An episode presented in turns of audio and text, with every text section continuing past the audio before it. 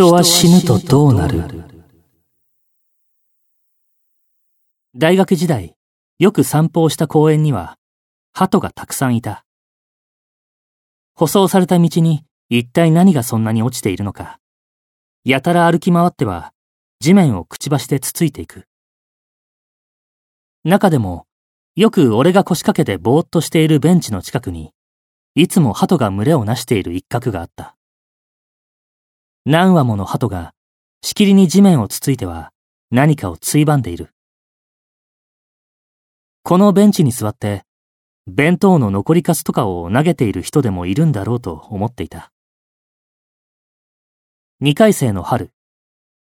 サークルの新入生歓迎コンパを兼ね、その公園の芝生に陣取って花見をした。綺麗な桜が咲いていた。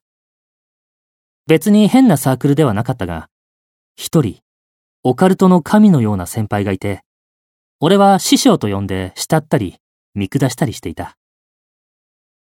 その師匠が珍しく酔っ払ってダウンしていた。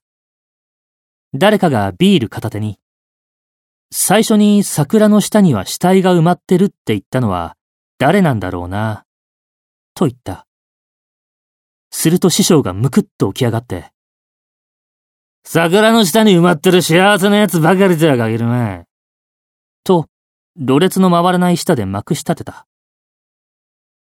すぐに他の先輩たちが師匠を取り押さえた。暴走させると新入生が引くからだ。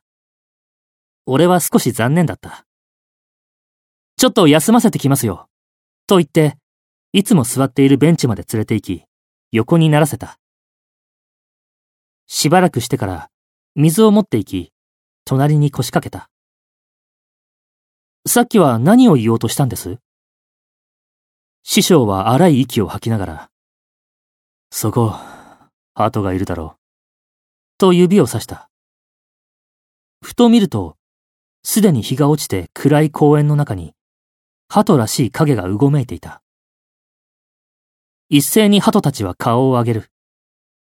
たくさんの小さな二つの光が、こちらを見た。お前に大事なことを教えてやろう。酔っているせいか、師匠がいつもと違う口調で俺に話しかけた。思わず身構える。いや、前にも言ったかな。人間が死んだら、どこへ行くと思う？はあ、あの世ですか？師匠は深いため息をついた。どこにも行けないんだよ。亡くなるか、そこにあるかだ。よくわからない。師匠はいろいろなことを教えてくれはするが、こんな哲学的なというか、宗教がかったことを言うのは珍しかった。だから、隣にいるんだ。人間にとっての幽霊とか、そういうもののことを言ってるのだと気づくまで、少し時間がかかった。そこで鳩に食われてる奴だって、亡くなるまであって、それで、終わりだ。え？目をこすったが何も見えない。すごく弱いやつだ。もう消えかかってる。